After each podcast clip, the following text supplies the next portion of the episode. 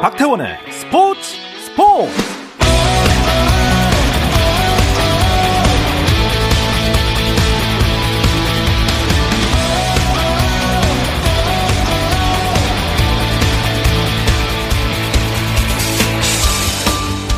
스포츠가 있는 저녁 어떠신가요? 아나운서 박태원입니다.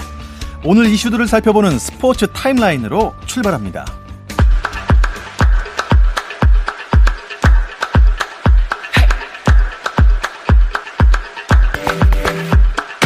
손흥민이 활약하고 있는 토트넘 호스퍼의 7월 내한 친선 경기 상대가 K리그 선발 팀으로 확정됐습니다. 한국 프로축구연맹은 K리그 대표 선수들로 구성되는 선발팀 팀 K리그와 토트넘의 친선 경기가 7월 13일 서울 월드컵 경기장에서 열린다고 발표했습니다. 토트넘이 7월 한국에서 프리시즌 투어로 한 경기를 더 치를 예정인데요. 나머지 한 경기의 일시와 상대는 아직 정해지지 않았지만 해외 팀이 유력한 것으로 알려졌습니다. 템파베이 레이스의 최지만이 이틀 연속 홈런포를 쏘아 올렸습니다. 어제 오클랜드와의 경기에서 2회 말 역전 3점포를 터뜨리며 시즌 첫 홈런을 기록한 최지만은 이틀 연속 홈런을 기록했고 5경기 연속 안타 행진도 이어갔습니다. 최지만의 타율은 5할 6푼 3리로 규정 타석을 채운 MLB 전체 타자 중 1위를 달렸고 출루율도 1위, 장타율은 2위에 올랐습니다.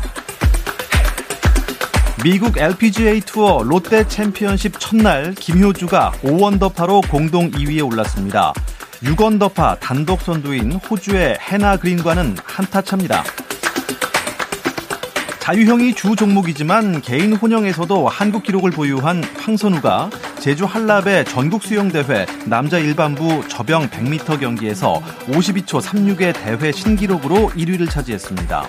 한국 기록 52초 33에 불과 0.03초 뒤진 기록입니다. 미국 프로농구 NBA에서는 뉴올리언스 펠리컨스와 애틀랜타 호크스가 play-in 토너먼트 최종전에 진출했습니다. 뉴올리언스는 샌안토니오 스퍼스를 113대 103으로 이겨 16일 LA 클리퍼스와 8위 자리를 놓고 단판 승부를 펼치게 됐고 애틀랜타는 샬럿 호네츠를 132대 103으로 이기면서 플레이오프로 가는 마지막 티켓을 놓고 클리블랜드 캐벌리어스와 격돌하게 됐습니다.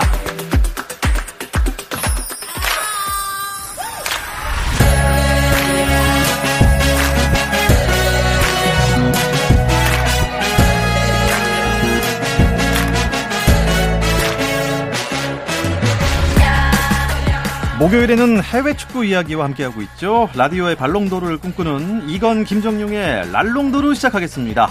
풋볼리스트 김정용 기자와 먼저 인사 나누겠습니다. 안녕하세요. 안녕하세요. 김정용입니다. 네. 자, 그리고 영국을 연결합니다. 이건 기자, 안녕하세요. 네, 안녕하세요. 이건입니다. 네, 반갑습니다. 아, 김정용 기자, 손흥민 선수 정말 대단합니다. 해트트릭을 기록했네요. 네, 어, 해트트릭, 즉 3골을 한 경기에서 넣으면서 토트넘의 파축시세 4연승을 이끌었습니다. 이 경기는 에스턴 빌라를 상대한 경기였고 팀은 4대 0 대승을 거뒀는데요. 손흥민 선수는 경기 초반에 케인의 슛이 수비 맞고 나온 걸 냉큼 받아차서 먼저 선제골을 넣으면서 오. 대승의 포문을 열었고요. 팀이 2대 0으로 앞서고 있을 때 그 케인의 절묘한 헤딩 패스를 받아서 그 특기인 수비 배후 침투로 추가골을 넣었고 경기 막판에는 정말 그 과정이 멋진 골이 또 나왔어요. 네. 케인, 손흥민, 최근에 합류한 동료인 쿨루세프스키를 거쳐서 다시 공을 돌려받은 손흥민이 오른발로 세 개 골까지 넣으면서 본인의 세 골을 완성했습니다. 와, 한 경기에 세 골. 네. 뭐 손흥민 선수라면 충분히 가능한 일이겠지만요. 많은 또 도움이 있었던 것 같습니다. 이건 기자, 현지에서도 당연히 찬사가 이어졌겠죠? 네, 맞습니다. 어, 정말 엄청난 활약, 어, 누구도 부정하지 못할 그런 엄청난 활약을 했기 때문에 어, 찬사가 쏟아졌습니다. 프리미어 리그가 선정하는 어, 2주의 선수에 이렇게 이름을 올리면서 완벽한 경기력이었다. 라는 그런 찬사도 받았고요. 뭐 BBC라든지 또 프리미어리그 베스트 11이라든지 아니면 뭐 데일리 미러 뭐 데일리 메일 등등의 많은 각종 매체에서 선정하는 이 주의 뭐 베스트 11 여기에도 이름을 올렸습니다. 또 이날 경기 후에 그 스티븐 제라드 애스턴 빌라 감독이 이제 말을 하나 했는데 토트넘 최전방에는 두 명의 world class 선수와 그리고 새로운 young gun이 있다.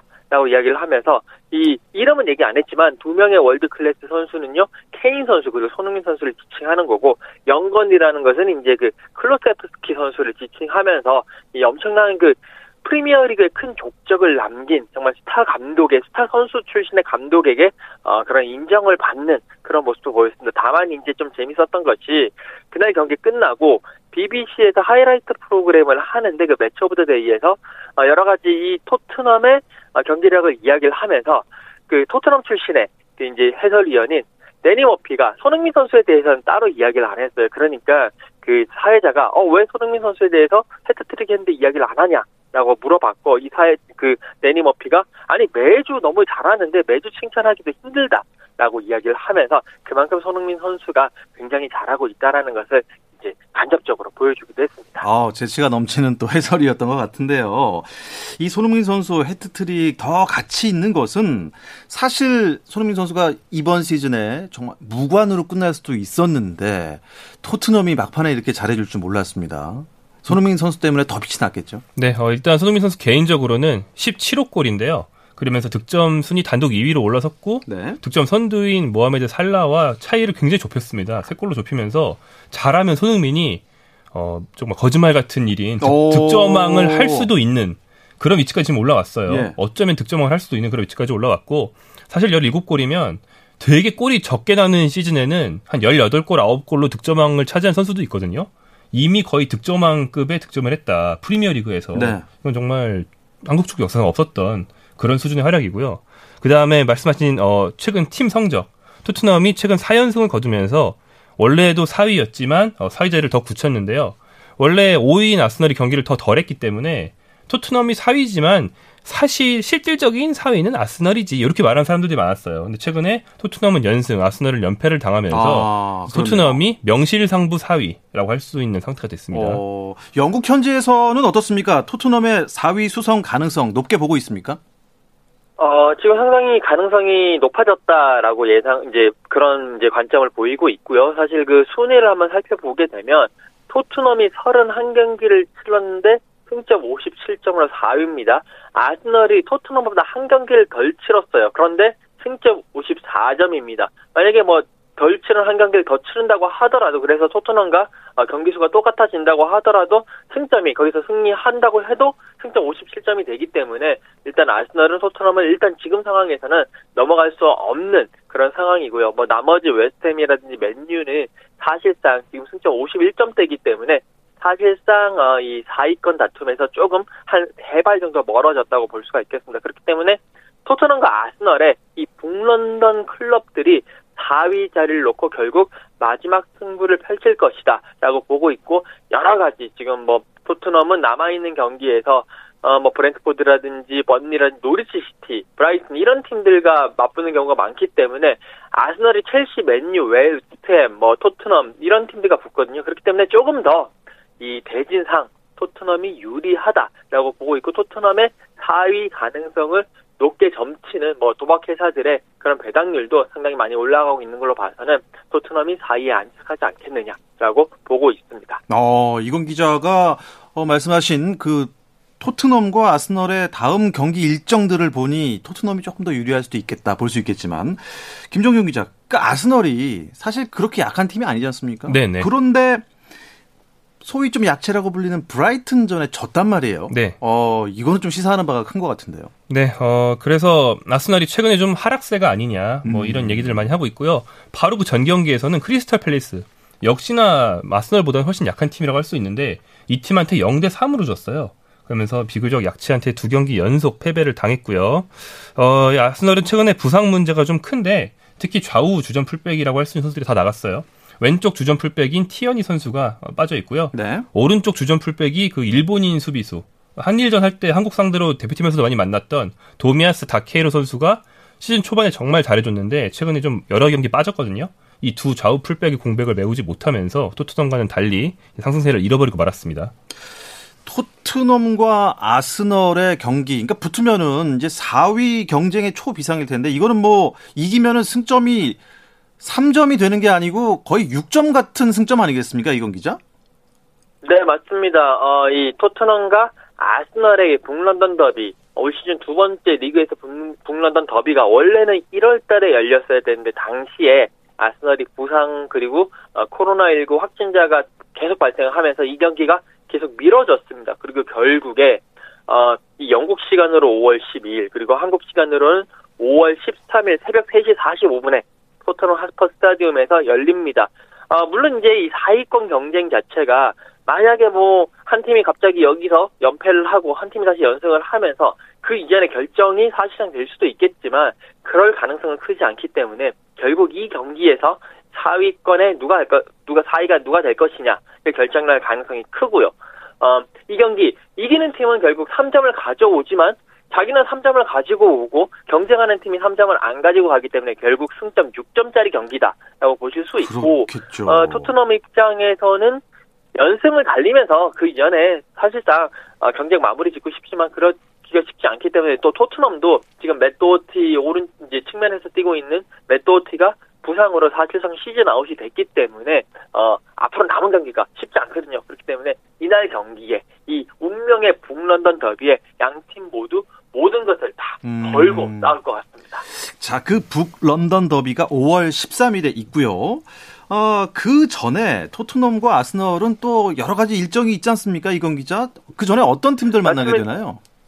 네, 어, 일단 당장 어, 토트넘은요. 당장 이번 주에는요. 브라이튼, 그러니까 아스널을 2대 1로 격침시켰던 브라이튼을 어. 홈으로 불러들이고요. 아스널은 사우스 햄턴 원정으로 갑니다. 어, 일단 당장 이번 일정은 토트넘은 홈 경기, 아스널은 원정 경기라는 어, 약간 희비가 교차하는 그런 모습이 있고요. 어, 토트넘은 어, 브라이튼 경기 이후에 브렌트포드, 레스터시티, 리버풀, 아스널, 번리, 노리치 시티 이렇게 경기를 가지게 되고요. 아스널은 사우스햄튼 원정 갔다 온 이후에 첼시, 맨유, 웨스트햄, 리즈, 토트넘, 뉴캐슬, 에버튼까지 어, 이 상대 팀을 봤을 때는 아스널이 첼시라든지 맨유, 웨스트햄 여기에 토트넘까지 들어있기 때문에 아무래도 이 토트넘보다는 조금 더 빡빡하고 조금 더 험난한 상대를 음... 상대해야 되는 그런 좀 어려움이 있습니다. 네, 아, 손흥민 선수 유종의 미를 좀 거뒀으면 하는 마음이 있습니다. 토트넘이 4위 아, 안에 들어서 챔피언스 리그 직행을 했으면 좋겠는데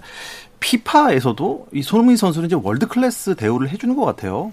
어, 네, 어, 그러니까 실력으로 월드 클래스에 이미 그 근접했거나 이미 진입했다는 거는 우리가 인정하고 있는데 네. 스타성, 이 선수의 어떤 전 세계적인 인지도가 지금은 진짜 세계에서도 손꼽을 정도가 됐다는 어. 거를 어안이 벙벙할 정도로 많이들 보여주고 있거든요. 말씀하신 대로 국제축구연맹 피파가 어, 카타르 월드컵이 이제 올해 말 열리잖아요. 그렇습니다. 이 대회에 공식 소셜미디어 페이지를 열었는데 여기에 어, 주요 모델로 메시, 네이마르, 음바페, 등과 함께 손흥민이 포함이 됐고 무려 손흥민이 가운데 있어요. 아. 그러니까 그 흔히 말하는 아이돌 그룹으로 치면 센터. 센터. 센터 아. 재질이에요, 예. 손흥민이. 예. 이 정말 어안이 벙벙한 일인데 아마 아시아에서 열리는 월드컵이라는 걸 감안해서 아시아 최고 스타를 가운데 놓은 것 같다고 생각은 되지만 그래도 정말 놀라운 일이라고 할 수 있고요.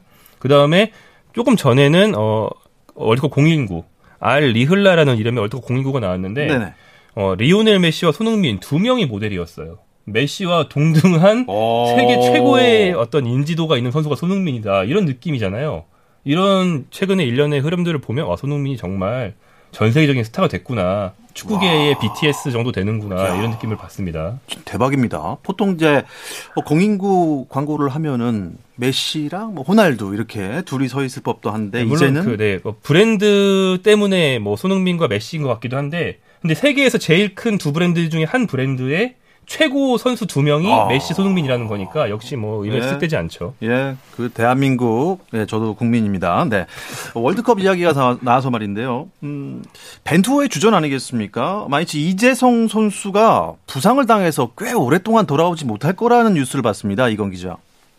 네, 어, 아쉬운 소식인데요. 사실 이제 마인츠가 어, 제였죠 구단 홈페이지를 통해서 어, 부상을 이재성 선수의 부상을 알렸습니다. 오른쪽 무릎에 안쪽 내측 인대를 다쳤고 어, 재활 상황에 따라서 약 한 4주에서 6주 정도 휴식을 취해야 된다. 그 정도 재활을 해야 된다라고 발표를 했습니다. 어, 이 분데스리가가 5월 14일에 어, 리그가 종료가 되기 때문에 4주에서 6주라고 하면 사실상 남은 시즌 못 뛰는 시즌 아웃이라고 보실 수가 있을 것 같고 이제 이 다친 거에 대해서 약간 그 마인츠 측과 그리고 대한축구협회 측이 어, 약간 좀 설전을 벌, 이제 펼치고 있는데요.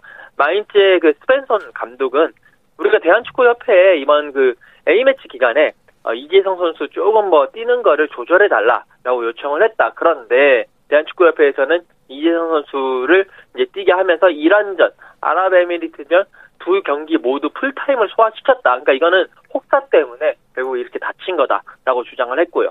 여기에 대해서 대한축구협회는 마인츠 쪽에서 이재성 선수 출전 기록 같은 걸 전달받았다. 그런데 휴식을 좀 해달라는 요구는 없었다. 그래서 그냥 계속 뛰게 했다라고 이야기를 하면서 양측이 조금 어, 이렇게 신경전을 펼치는 그런 모습도 보였습니다. 아, 이정 선수. 그래도, 어, 월드컵 전까지는 건강하게 다시 돌아올 수 있을 거라고 예상을 하겠습니다. 아, 우리 또 김정용 기자는 또 김민재 선수의 또 전담 마크맨 아니겠습니까? 네. 예. 계속 이적설이 끊임없이 나오고 있는 데스타입니다. 이번에는 어떻게 이 소식이 진짜일까요? 어, 일단 나폴리, 어, 이탈리아 남부의 굉장히 강호죠. 나폴리 이적설이 나왔는데요. 네. 어, 현, 어, 최근에 김민재 선수가 정말 활약이 좋고요. 가장 최근에는 그 대표적인 터키의 라이벌인 갈라타사라이와의 경기에서 또 이제 풀타임 출전하면서 팀의 승리를 이끌었어요. 한때 소속팀 페네르바체가 좀 부진했었는데 지금 김민재의 탄탄한 수비에 힘입어서 2위까지 올라왔거든요. 아, 그래서 네. 최근 스카우트들이 김민재 선수를 보러 많이 간다고 하고 현재 보도에 따르면 나폴리뿐 아니라 갈라타사라이와의 경기를 보기 위해서 바이에른 미넨, 도르트문트, AC 밀란 이런 정말 엄청난 구단들의 스카우트가 김민재를 관찰했다라는 보도가 있었는데 제가 뭐 알아보던 중인데 알아본 바에 따르면은 뭐 그게 곧 영입을 의미하는 건 아니지만 아. 최소한 스카우트들이 김민재를 보러 그 팀의 스카우트들이 다 왔다는 거는 사실이라고 합니다. 그러니까 오. 정말 많은 팀들이 예. 이제 다가오는 여름에 영입을 할 수 있는 대상 중에 리스트에는 김민재를 넣어놓고 기량을 점검 중이라는 건데 그렇게 점검하러 온 사람 앞에서 잘했으니까 네. 확률이 점점 올라가고 있겠죠. 어, 그건 그렇지만 터키에서는 과연 김민재를 뺏기려고 할까요? 자, 우리나라 유럽파들의 주말 일정도 어, 김정용 기자가 짚어주시죠. 네, 어, 토요일에서 일요일로 넘어가는 그 새벽에 한국 선수들 경기가 주로 몰려 있는데요. 일단 토요일 저녁 8시 30분에 아까 길게 말씀드렸던 토트넘과 브라이턴의 경기가 있으니까 이 경기 주목해 보면 좋을 것 같고요. 이어서 밤 9시에 어, 이강인 선수가 있는 마요르카 경기가 있고요. 10시 30분에는 어, 이동준 선수가 소속된 헤르타 BSC의 경기가 있습니다. 이어서 같은 시간에는 어, 정우영 선수가 소속돼 있는 프라이부르크 경기까지 이어지거든요. 그리고 그날 저녁 어, 11시 30분에 한국 선수가 있는 건 아니지만 맨체스터 시티와 리버풀에 어, 잉글랜드에서 아주 빅매치가 열리니까 토요일 밤에 축구 좋아하시는 분들은 주로 주목해 보시면 좋을 것 같습니다. 네. 자, 그리고 프리미어 리그에서는 호날두의 팬 휴대폰 파손 논란이 큰 이슈로 떠올랐습니다. 잠시 쉬었다 와서 이 이야기 자세히 나누겠습니다. 당신의 팀이 가장 빛나는 순간. 스포츠, 스포츠. 박태원 아나운서와 함께 합니다. 해외 축구 이야기를 나누는 라디오의 발롱도르 이건 김정용의 랄롱도르 듣고 계십니다. 풋볼리스트의 김정용 기자, 영국의 이건 축구 전문 기자와 함께하고 있습니다. 이건 기자, 아, 호날두가 팬의 휴대폰을 파손했다고요? 이게 무슨 사건입니까? 네, 어, 계속 시끌시끌한데요. 어, 지난주 토요일이었죠. 그러니까 4월 9일이었는데 메뉴가 에버튼 원정을 갑니다. 그래서 경기를 치렀는데 메뉴가 0대 1로 졌습니다. 그리고 이제 경기 후에 선수들이 라커룸으로 들어가는 그 터널이라고 하죠. 그 이제 입장 문으로 라커룸으로 가고 있는데 그 선수단 출입구 앞에 이제 그 에버튼 팬인 14살 그 소년 팬 제이콥 하딩 이 팬이 이제 약간 자폐증을 앓고 있는데 이 팬이 이렇게 호날두 선수를 보면서 이렇게 사인을 요청하면서 손을 이렇게 뻗었습니다. 근데 이제 호날두 선수가 경기가 안 풀리니까 좀 짜증이 났고 좀 그런 거였죠. 그러면서 들어가면서 이 선수 팬을 그냥 쳐버려, 그러니까 손을 쳐버렸습니다. 그러면서 이 제이콥이 들고 있던 핸드폰이 바닥에 떨어졌고요. 이 상황을 어, 이 제이콥의 어머니가 동영상으로 찍어가지고 SNS에 올립니다. 그러면서 일파만파 파장이 퍼졌는데 결국 이게 논란이 되고 하니까 호날두 선수가 자신의 SNS에 사과문을 올렸어요. 정말 미안하고 어 뭐 어린이 어린이 팬들 존중한다. 그리고 이제 그 사과의 의미로 그리고 페어 플레이가 살아있다는 의미로 이 이제 어린이와 그리고 이 어머니를 올드 트래포드로 초청하겠다. 라는 그런 사과문을 음. 올렸습니다. 그런데 네. 여기서 이제 이 어머니가 이제 우리 애기한테 물어봤는데 어, 왜 내가 왜 우리가 올드 트래포드로 가느냐? 에버튼 팬이 올드 트래포드로 가- 갈 일이 없다. 차라리 호날두가 직접 와서 사과를 해야지. 이거는 사과가 아니다. 형편없는 사과다라고 이야기를 했고요. 어, 리버풀을 관장하는 그 머지사이드 주 경찰은 이게 이제 어, 어린이 뭐 소년 학대 사건이 될 수 있으니까 이 부분에 대해서 조사를 하겠다라는 어, 그런 입장도 밝혔습니다. 뭐 경찰 조사까지 갈 정도면 뭐 영국 사회에서도 꽤 심각한 상황인 것 같은데 호날두는 이 상황을 좀 심각하게 받아들이고 있는 것 같은가요? 아, 일단 별로 그렇지 않은 것 같습니다. 아. 일단 그 방금 이건 기자 얘기해 주신 그 소- 자기 소셜 미디어에 올린 사과문 자체가 사실은 어떻게 보면 사과문이라기보다는 입장문, 변명문처럼 보일 정도로 네.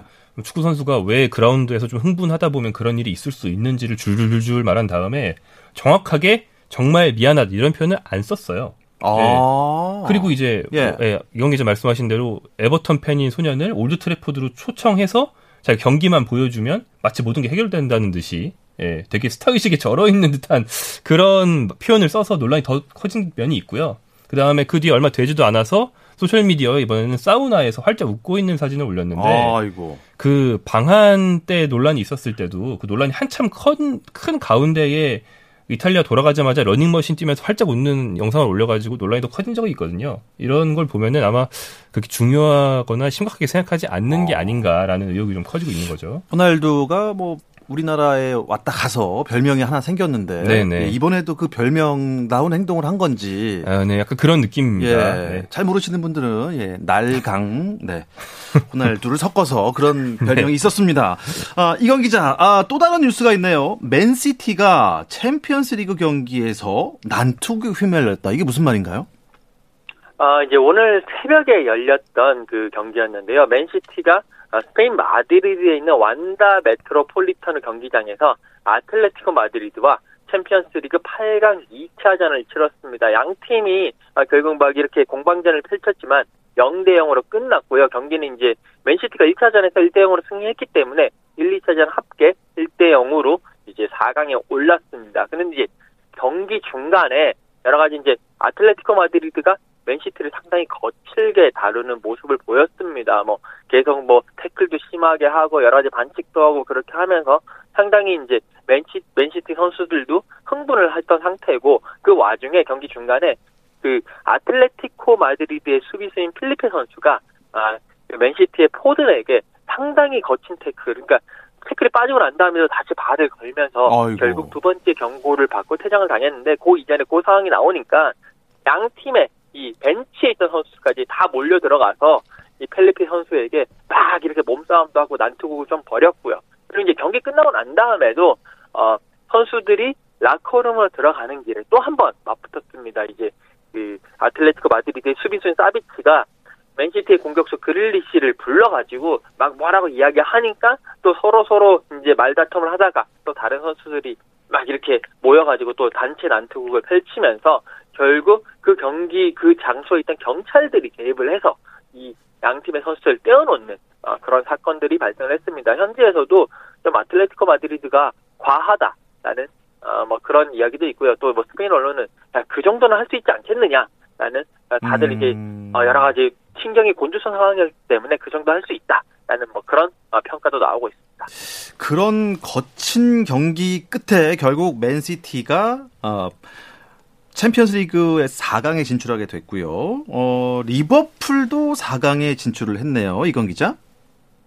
네, 그렇습니다. 뭐 큰 이변은 없었습니다. 사실 이제 리버풀은 어, 그 포르투갈의 벤피카와 아, 맞대결을 펼쳤는데요.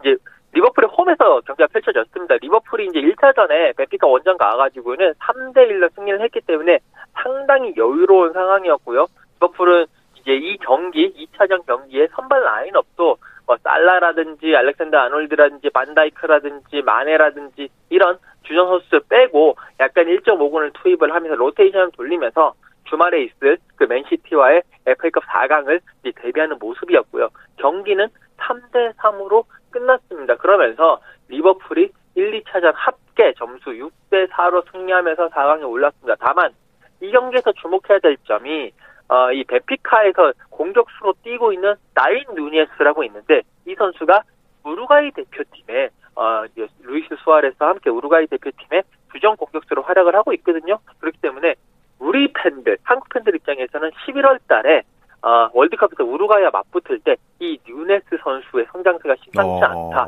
뉴네스 선수를 계속 마크하고 철저하게 막아야 된다라는 그런 교훈을 다시 한번더 볼수 있었던 경기였습니다. 네, 어, 맨체스터 시티 올라갔고요. 리버풀도 올라갔고요. 김정용 기자, 그럼 4강 오른 나머지 두 팀은 어딘가요? 네, 어, 맨시티와 리버풀이 오늘 새벽에 결정된 거고요. 네. 어제 새벽에 먼저 결정된 두 팀이 더 있습니다. 일단 레알 마드리드가 첼시와의 승부 끝에 어, 4강에 진출을 했고요.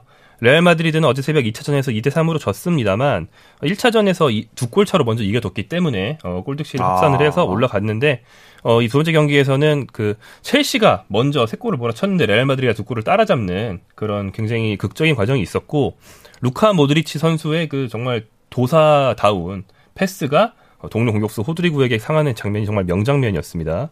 그리고 어, 비아레알이 바이에른 미넨을 상대로 무승부를 따내면서 1승 1무로 4강에 오르는 이변을 만들었는데요. 비아레알은 현재 스페인 라리가에서 중위권 팀이거든요. 네. 그런데 뭐 우승 후보 영순이다, 세계 최강 팀이다라고 했던 바이에른 미넨과 1승 1무를 거두는 정말 쾌거를 이룩하면서 어, 가장 4강의 좀 의외의 팀이지만 충분히 결승까지 노려볼 수 있는 팀으로 인정받으면서 올라갔습니다. 비아레알의 쾌거 때문에 김정용 기자의 예상은 좀 많이 빗나갔네요. 어, 저는 어, 차- 최근에 갈아탔어요. 아, 예. 가장 최근에 물어보셨을 때부터. 아, 그랬군요. 그때부터 예. 저는 일편단심 레알 마드리드이기 때문에 아, 그랬군요. 이제부터는 번복을 안 하려고요. 예. 번복은 그만하겠습니다. 지난번에 그 그래도 분데스리가에서 결승에 올라갈 것이다라고 예상한 분이 계셨는데 이건 기자였나요? 자, 제가 기억이 잘 안 납니다만 어, 이건 기자는 그렇다면 이제 4강 이후에 결승 대진은 어떻게 보십니까? 네, 어, 뭐 결승전이 예상하기 앞서서 제가 계속 바이에른 뮌헨을 밀었는데 아, 바이에른 이건 뮌헨이 기자였군요. 떨어져서 네, 네, 여기서 제가 아, 사과의 말씀을 드리도록 하겠습니다. 그리고 아, 이제 결승 대진. 저는 일단 기본적으로 레알 마드리드 대 맨시티 그리고 리버풀 대 비아레알의 경기에서 레알 마드리드가 승리해서 결승전에 오르고 그리고 리버풀이 비아레알을 누르고 결승전에 오르고 난 이후에 리버풀이 결승에서 우승을 할 것이다. 라고 예상을 하도록 하겠습니다. 김정용 기자 어떻게 동의하시나요? 아, 저는 뭐 계속 레알 마드리드에서 이젠 더 이상 번복 안 하려고 그러고요. 아, 예. 네, 레알 마드리드 정말 강하고 에, 좀 시즌에 부침은 있었지만 이 팀이 가장 좀 탄탄하고 수준이 높은 팀이라고 늘 생각하고 있습니다. 네. 이 이야기를 끝으로 이번 주 랄롱돌은 여기서 마무리하겠습니다. 이건 축구 전문 기자, 풋볼리스트 김정용 기자 고맙습니다. 고맙습니다. 네, 감사합니다. 내일도 저녁 8시 30분입니다. 박태원의 스포츠 스포츠!